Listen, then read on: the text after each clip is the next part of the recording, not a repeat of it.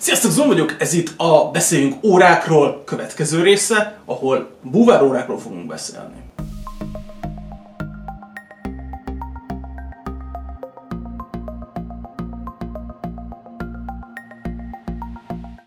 Ez itt most a podcast formátum, a teljes élmény érdekében nézd meg a videót Youtube-on. Három évvel ezelőtt egyszer már elkezdtem beszélni a buvár órákról, de akkor így óra nézegetés is volt, meg volt benne egy kis vegyítve egy kis történelemmel, meg mindennel, és azóta egy csomó rész volt, ahol így információkat így elelejtettem magukról a buvár órákról, de most úgy gondoltam, hogy most így nagyon egységesítve, nagyon történelmi részre fókuszálva, így gyakorlatilag az idővonalat felrajzolhatnánk, hogy mi volt az első vízállóra, és hogy hogyan jutottunk el a Marianárok legaljáig, ugye gyakorlatilag buvár szempontból ez a legmélyebb pontja a Földnek, ahová el lehet jutni. Ezt az utat fogjuk bejárni, és időben az 1920-as évektől fogunk indulni, úgyhogy ez az, ami most következik. Amikor órabarátok között van az ember, és felteszi azt a kérdést, hogy ú, ki csinálta az első búvárórát, akkor azért jönnek a különböző szekértáboroknak a lelkes képviselői, és mondják a magukét. És ez gyakorlatilag így van, mert mindenkinek van egyfajta olyan része a búvárórás sztoriból, amit a sajátjának tart, amire úgy gondolja, hogy az alapján ő az első lett.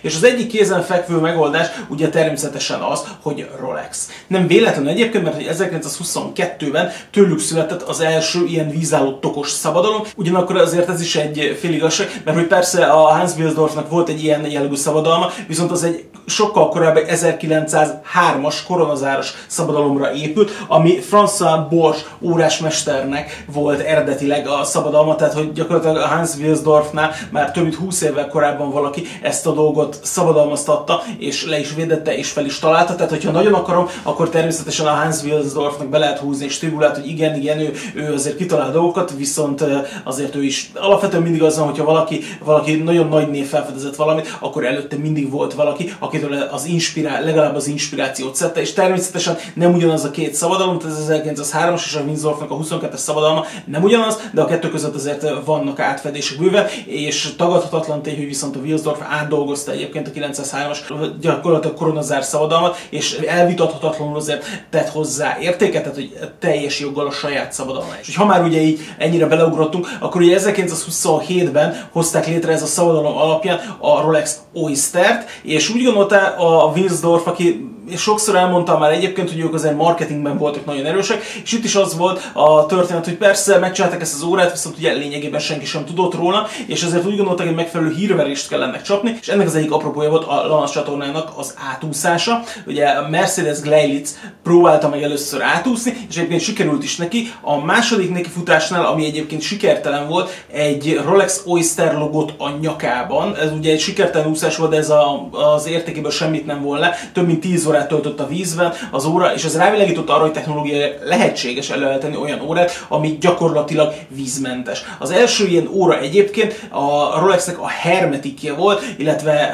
ezt is hívták Submarinernek, viszont ez nem azonos a sokkal később, ugye az 54-ben a Baselworld bemutatott Submariner, a kettőnek alapvetően semmi köze hozzá, ugye mind a kettő gyakorlatilag tenger alatt járót jelent, és innét a név azonosság, viszont a kettő között igazából gyakorlatilag eltelt azért három évtized, és technikailag is nagyon-nagyon-nagyon-nagyon sok mindenben különbözött a két óra, gyakorlatilag csak olyan dolgokat lehet felhozni, amiben ez a kettő különbözött, tehát itt csak névazonosság van, és ezért is uh, szokott lenni néha ilyen, uh, ilyen összeütközés, jó, hát már 22-ben létezett a Submariner, ami természetesen nem igaz. Szóval az első vízálló tok, amiben megtette a csatornát, a Rolex nevéhez fűződik, ez pipa. De voltak egyébként más halak is már a vízben, hogyha ennél a hasonlatnál vagyunk. Ugye Marrakes pasája nagyon szerette a kártyét, és megbízta a kártyét azzal, hogy készítsenek már neki egy olyan órát, amit az esetenkénti fürdőzései alkalmával nem kell levennie. Úgyhogy ez alapján készült a kártyének egy ilyen legendás modellje, bár egyébként ez csak a történelmileg érdekes, azért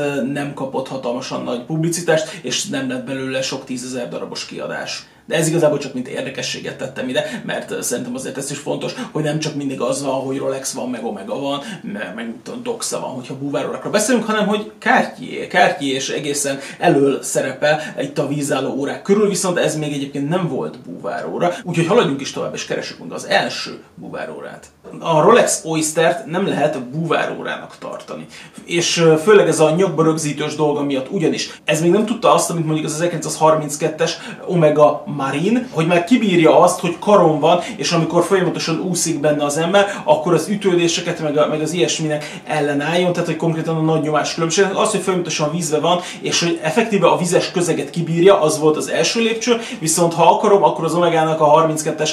Marinja, amit már említettem, valószínűleg ezt kell tartani az első búvárórának. Ha megnézitek ezt az órát, nagyon érdekes, hogy mindenkinek, aki képbe van az óra klasszikusokkal kapcsolatban, itt a JLC-nek a reverzója fog az eszébe jutni, és hát természetesen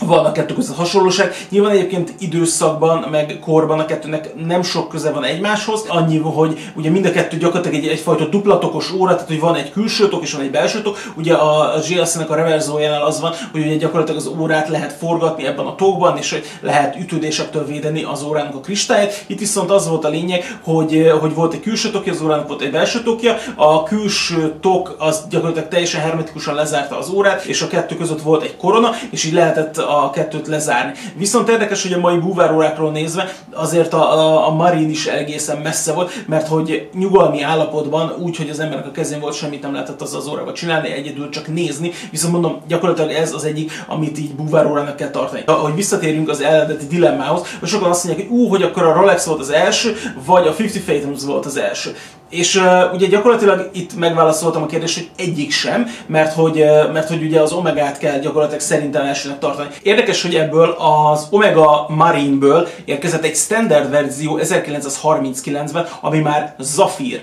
kristály érkezett. Ez volt a mai ismereteink szerint az első olyan óra, amit Zafir kristályjal szereltek, úgyhogy uh, ez azért mindenképpen így megmelengeti az embernek a szívét, hogy basszus, azért mégiscsak az van, hogy 80 évvel ezelőtt már tudták, hogy mi az, amitől döglik a légy. Most ugye az van, hogy a 30-as évekről beszélünk, a Submarinernek a megjelenése, meg a 50 fathoms a megjelenése pedig azért mégiscsak az 50-es évek elejére tehető, hogy mi az, ami a kettő között történt. És van egy nagyon fontos megjelenés, ugye az 1936-os Panerai a Panerai-nak ugye a radiomírjének volt egy korai verziója, ami kísértetiesen hasonlít a Rolexnek az Oysterére, és ez nem másolat, ez teljesen jogos, eh, tehát ez teljesen legális vagy minden, ugyanis itt még a Panerai a tokokat a Rolex-től vásárolta, licenszelte vagy valami hasonló, tehát ez konkrétan ezt a kiadást még akár Rolex kötőjel Panerai-nak is lehet hívni, tehát ez fajta ilyen, ilyen gyakorlatilag közös munka. Ugye a Panerai-ról azt kell tudni, hogy az olasz haditengerészet számára készültek ekkor az órák, és uh, ugye nyilván még a nem beszéltünk, ugye 1942 az a dátum, amikor uh, szabványosították a könnyű búvár felszereléseket, ugye a, a palackokkal, az oxigén beömléssel, meg mindennel, úgyhogy itt, itt még azért gyakorlatilag még majdnem egy évtized választ el minket uh, ettől, hogy ez szabványos legyen, viszont a haditengerészet már létezett, mert ezért voltak ilyen elvárásai, és a Panerai a Radiomirrel eznek próbált megfelelni. A Radiomirnek ugye ez a korai uh, kaliforniai számlapos uh, verziója ról már beszéltünk, viszont volt egy újabb kiadás, ez a 40-es évekre, tehát hogy konkrétan 40-re datálható. Lényegében minden olyan Panerai jegyet magán visel, amit, amit a Panerai-tól általában megszoktunk, és itt lerövidítették a tokfüleket, mert a korábbi a, ugye az volt, hogy ez a párnaszerű, ugye ez az angol cushion case-nek nevezi, tehát hogy ez a párnaszerű forma volt, ugye ez jött az, a Rolex-től, viszont ezt egy egybe elhagyták, teljesen más saját formát használtak ilyenkor, és az 50-es években már, amikor megjelent a Luminor, amikor is megkapta ezt az ikonikusnak számító koronazárat, amit egyébként a Panerai órák egyébként ilyen hatalmasok. Az első kiadás a Radiomirnak ilyen nagyon picinek tűnik, viszont ne tévesszem meg senkit, ez egy 47 mm-es tokátmérő volt. Nyilván ugye funkcionális volt az egész, az volt a lényege, hogy nagyon jól olvashatóak legyenek a számok, még akkor is, hogyha egyébként ilyen kaliforniai jellegű számlapja van magának az órának, de nyilván éjszakai hadműveleteknél kellett használni, és ezért volt az, hogy a Radiomir is gyakorlatilag innét ered, hogy radioaktív festéket használtak az órának a számlapján, és egyébként ugye a rádió lányoknak innét van egészen fájdalmas és, és szomorú története. Erről majd egyszer egyébként beszélni kell, mert szerintem mindenképpen megéri így az órás panteonba az ő szobraikat is így gyakorlatilag behelyezni, de nem most, ezt majd legközelebb. Még egy érdekesség a Luminorral kapcsolatban, hogy gyakorlatilag a 43-ban már elkészültek a, ezzel a saját koronazárra, viszont a levédetése magának, ennek az érdekes csatos koronazárnak csak 56-ban, de 1956-ban történt meg, tehát azért egy jó tíz évet ráaludtak arra, hogy ezt igazából szabadalmaztassák. Még ott akartam folytatni a sztorit, az 50-es években már francia hadi búvár hadosztályról lehet beszélni, és ők keresték meg a különböző gyártókat azzal kapcsolatban, hogy milyen elvárásaik vannak egyfajta búvárok számára kifejlesztett órának, és több óra gyártót is megkerestek, és nagyon soktól nem érkezett válasz, viszont a Blancpantól, aki abban az időben egy egészen kis óragyárnak számított, ők pozitívan válaszoltak, és elkezdődött egyfajta közös munka, ugye itt az 50-es évek elejéről beszélünk, és gyakorlatilag a 50 Fathoms-ben, amit 1953-ban bemutattak, ugye az első gyakorlatilag egy ikonikus órának lehet nevezni, ezt tekintjük nagyon sok szempontból a búváróra zsánernek, tehát ez a búváróra. Érdekes, hogy nem tartalmazott semmi olyan újdonságot, ami nem lett volna már meg korábban különböző órákban. Amikor legutóbb ugye bementük a, ebbe a zenites Daytonás utcába, ott azért felmerült már korábban, tehát már a 30-as években felmerült a forgatható lünetta. Igaz, akkor a kronográfoknál ez máshogy használták, de itt volt az első alkalom, amikor búvár órára forgatható lünetta került, és itt már megvolt az, hogy ez csak egy irányba forgatható, lényegében búvár lünetta volt, ugye, mert ez elég erősen funkcionális volt, és itt készült el az, hogy nagyon kontrasztos legyen a számlap, de legyen egyszerűsített is, viszont pont a Rolex szabadalma miatt itt még nem volt koronazár, tehát a 50 Fathoms az nem volt menetes koronazárja. Lényegében elvárás volt egyébként a hadseregtől, hogy tömör legyen a hátlemeze, ami nyilván a nyomás kiegyenlítés miatt fontos, meg egyébként azért, mert hogy ez egyfajta mágnesezhetőség ellen védje magát az óra szerkezetét, ez, mondom, ez fontos elvárása volt, és, a, és gyakorlatilag 50 ölig, tehát 91 méterig kellett vízállónak lennie. Ez azért volt fontos, mert az akkori merülési korlát, tehát ez volt, tehát ez volt az akkori elméleti mélység, ameddig akkoriban búvárok bármikor le tudtak menni. És azért ugye ilyenkor merül fel a dolog, hogy persze a Rolex a Submariner 1953-ban már elkezdte gyártani, viszont az 54-es Baselworld-ön került alapvetően bemutatásra, és nagyon-nagyon-nagyon sok hasonlóság van a Rolexnek a korai Submarinere és a 50 Fathoms között, viszont azért az elég jól adatolható, hogy a 50 fathoms az 50-es évek elejé óta dolgoztak közösen a francia hadibúvárokkal, tehát hogy, hogy ki volt az első, azt szerintem azért ebben a történetben teljes mértékben egyértelmű. Persze inspirációt szedtek egymástól, ahogy elmondtam, a kronográfos történetnél is, hogy gyakorlatilag az óraipar mindig is úgy működött, hogy inspirációkat egymástól fogtak, vettek, vittek és másoltak. Ezzel nincs semmi baj, csak azért tudjuk, hogy helyen, hogy hol kell kezelni ezt a dolgot.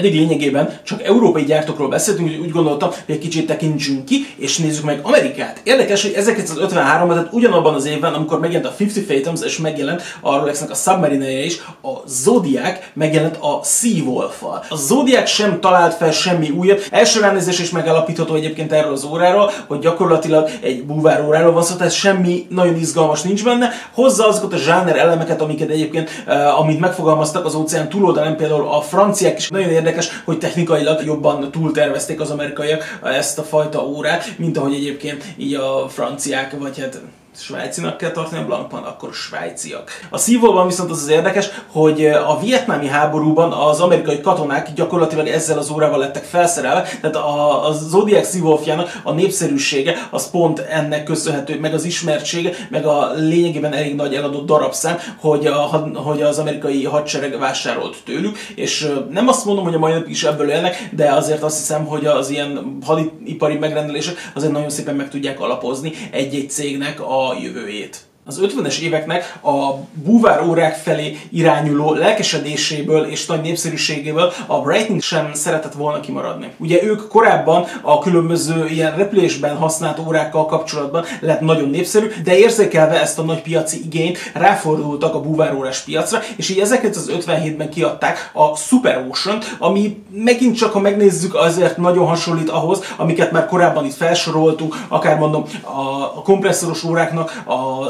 számlapjai lehetnek nagyon ismerősek, viszont a nagy kontrasztok jellemzik, érdekessége, hogy, a, hogy az 50-es éveknek így gyakorlatilag a második felében ők már megcsinálták a 200 méteres vízállóságot, a 50 Fathoms ugye ekkor még nem tudta,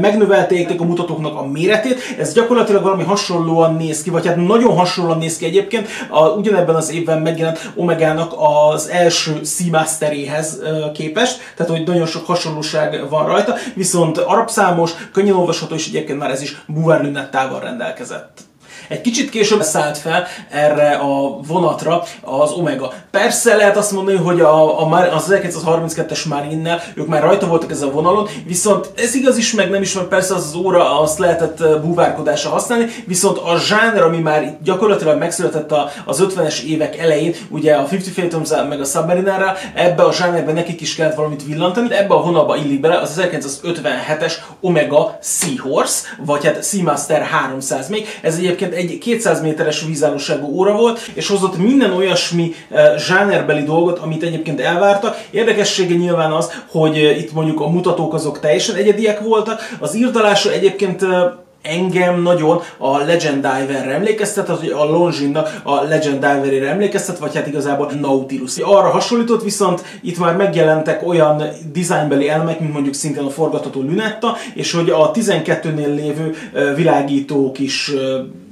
gyöngy, pötty, hívhatjuk ezt egyébként bárminek. Gyakorlatilag itt kezdte itt kezdett el effektíve formálódni a Seamaster. Volt ugye, tehát nem ez az első Seamaster nyilván, viszont ez az első Seamaster, ami búváróra volt. Úgyhogy ezért tartottam fontosnak ezt ide ebbe a formába beilleszteni. Amikor a Longines Conquestekről beszéltem, akkor volt egyfajta rövid említés a Longinesnak a Legend Diveréről. Egyébként ez önmagában érne valószínűleg itt minden egyes óra, amit most említettem, egy külön adást, aztán már meglátjuk, hogy melyik lesz az, amiről egyébként majd fog készülni. Viszont a Legend Divernek volt egy elődje, ami egyébként sajnos egy kicsit méltatlanul feledésbe merült. Ez a Nautilus Skin Diver 6921-es, ugye gyakorlatilag ez egy könnyű búvár óra volt, ami azért kinézetében igencsak hajazott az összes hasonló hasonló, már korábban említett modellre. Ha az ember egy kicsit sannán néz rá, akkor erre akár lehetett volna azt is gondolni, hogy ez gyakorlatilag egy Submariner volt. Ugye elmondtam a Longines sztoriában, hogy elméletileg minden óráról őriznek a múzeumban számlákat, meg, meg történet, történetüket, tehát minden eladás gyakorlatilag vezetve van, és az 1958-tól van, voltak vezetve ezek a skin diverek. Érdekes, hogy ezek a könnyű búvárórák nem nagyon voltak népszerűek, nagyjából ezer darab az, vagy hát ezer darabnál kevesebb az, amit ebből valaha eladtak. Viszont, ami nagyon érdekes, hogy ebből nőtte ki magát, a szuperkompresszoros verziója az óráknak, amit mondom már Legend Divernek hívnak, ami, ami egyébként egy maga, szintén egyfajta arhetipus, viszont ez sem a Longines találta föl, viszont egy halomnyi ilyen, e, ilyen és ehhez hasonló óra van, és itt a számlapjuk volt az, ami egyébként nagyon érdekes volt, valamint a kettő óránál és a négy óránál lévő korona, ugye a kettő óránál lehetett fo- forgatni a gyak, gyakorlatilag a funkciógyűrűt, viszont ez nem külső, hanem belső funkciógyűrű volt, és a négy óránál pedig a szokásos órás, szokásos mechanikus órás, óraállítós dolgokat lehetett rajta intézni. Ugye a Doxa történetében már meséltem a 60-as évekről. A 60-as években kezdett az amerikai haditengerészet és a francia e, búvárok a COMEX nevű projektben, ahol vízszint alatti bázisokban kísérleteztek, egy csomó mindennel e, fizikai kutatásokat végeztek, élettani kutatásokat végeztek, és itt a és itt a búvárok ugye a, a, oxigén és hélium keveréket lélegezték be, és itt keletkezett ugye a probléma, miszerint az órákban elkezdett felgyúlni a hélium, mert ugye a hélium e, sokkal kisebb, mint a, ugye maga az oxigén, és így beszivárgott az óra testekbe, és egy idő után felgyűlt, és gyakorlatilag felrobbantotta, vagy egyszerűen csak ledobta magáról az órának a kristályát, és ekkor született a Doxának a 300T szábja, ami gyakorlatilag az első olyan óra volt, ami hélium kiengedő szeleppel érkezett, hogy egy elsőséget még valaki benyújjon a rolex -et. Ez egyébként érdekes, hogy a Rolexnél is ez megjelent a, a Seed Valor-jében, viszont két, kettő évvel megerőzte a Doxa a Seed Valor-t, úgyhogy ezt azért fontos tudni. És érdekes, hogy utána egyébként a Doxának volt a Conquistadorja, ami egy nagyon érdekes dologgal, egy dekompressziós táblázattal érkezett, ami gyakorlatilag rá volt a marva az órának a tokjára, és ez alapján így lehetett tudni, ez gyakorlatilag ilyen mini búvár számológép volt, ami alapján lehetett tudni, hogy mennyi időt kell az embernek dekompresszióval töltenie, anélkül, hogy kialakuljon mondjuk a feleleszkedés során a keszon betegség, ami ezért a búvároknál egy egészen fontos és nagyon veszélyes dolog. És beszéltünk már Amerikáról, és beszéltünk már Európáról, viszont nem beszéltünk Ázsiáról. Gyakorlatilag ugye a kvarcválság után történt meg az, hogy nagy tömegek ráébredtek arra, hogy Ázsiában is van óragyártás, és nem is akármilyen, bár ugye azt azért elfelejtjük sokszor, amikor arra gondolok, hogy úk, hogy, hogy különböző kvarc dolgok, és azok olcsók voltak. A kvarcok ugye alapvetően a drága technológiába tartoztak, tehát sokáig olcsó volt mechanikus órát gyártani, mint kvarcot, tehát ez csak a 80-as évek után, vagy hát a 80-as évekre fordult meg alapvetően ez a trend, úgyhogy nem kell arra gondolni feltétlenül, hogy, hogy a 70-es évekre, tehát hogy már 70-ben elárasztották a piacot, mert egyszerűen ez csak nem történt meg, de hogy a technikai áttörés ott történt. De hogy miért emlegetem ide a kvarcot? Azért, mert amikor elkezdtek az emberek nyitni arra fel, hogy ú, most akkor itt izé, Ázsia van, meg Seiko van, meg ilyesmi, akkor kezdett népszerűséget, valamennyi népszerűséget grundolni magának. A Seiko-nak a 62 MAS nevű vonala gyakorlatilag, ugye a, gyakorlatilag a termék, vagy hát ez, ez a fajta búvár vonal. Érdekessége, hogy a, ennek a búvár vonalnak e, alapvetően két felé ágazott. Volt a, ez a könnyű búvár vonala, ahol gyakorlatilag ugye három óránál volt a korona, a korai modellekben nem volt koronazár, aztán persze ott is megjelentek a koronazáros modellek, viszont volt a professzionális búvár vonal. Ugye ott lehet a kettőt megkülönböztetni egymástól. A professzionális búvár termékvonaluk egyébként a 6159 kötőjel 7001-es modellel indult el, ekkor került le a koronazár 4 órához, és ekkor készült ez az érdekes stockforma, amit azóta is követnek, például ami nagyon ikonikus lett mondjuk az SKX szériánál, de valami hasonlóra épül ugye a Tuna és a Turtle is. Érdekes, hogy a, a Tunának az 1975-ös kiadása volt a leg legelső olyan óra, ami titániumból készült, úgyhogy egy elsőséget azért itt is be lehet húzni.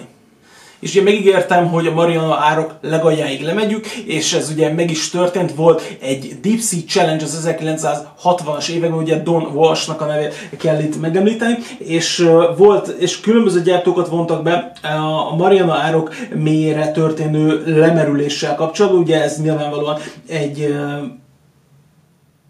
egy tengeralattjárós merülés, és erre készült a Rolexnek egy speciális órája, ez a Rolex Deep Sea Special, ami hát egészen ormótlanul néz ki, de ez valójában eh, nem is óra, vagy hát nem is tudom, hogy ezt alapvetően órának lehet nevezni, ez eh, alapvetően egy búvár szerkezet, aminek nyilván az volt a lényege, hogy elkíséri a búvárokat eddig a mélységig, és hát egyébként sikeresen teljesítette ezt az expedíciót, úgyhogy gyakorlatilag a 11 ezer méteres mélységet eh, kibírta az óra, és hát erre teljesen méltó módon büszkék. 2008 2008-ban a James Cameronnak volt egy hasonló kísérlete, és hát egészen véletlenül arra a kísérletre a Rolex ismét csak előrukkolt egy, egy órával, amivel szintén ezt a kísérletet siker koronázta, de az egy teljesen mások kinéző óra, azért szerintem az sokkal jobban hasonlít egy órára, bár a mérete az körülbelül a bármelyik submarine konkrétan kétszer nagyobb, az úgy emlékszem, hogy valami 54 mm-es átmérője volt, tehát valami bődületes. Itt viszont a kristály, az első verziónál viszont a kristály vastagság volt az, ami egyébként így iszonyatosan ormótlanná tette, viszont valamennyire egyébként olvasható maradt, és az óra magának a szerkezete, e, és a, gyakorlatilag az óra is így túl tudta élni azt a fajta nyomást, ami azért hidrosztatikai, ami ugye így ránehezedik egy ilyen fajta mélységben. Ez az, amit el szerettem volna most mondani a búvár órákról, örülök, hogy megnéztetek, és várok minden egyes megjegyzést és hozzászólást lent a videó alatt. Örülök, hogy itt voltatok, és találkozunk legközelebb. Sziasztok!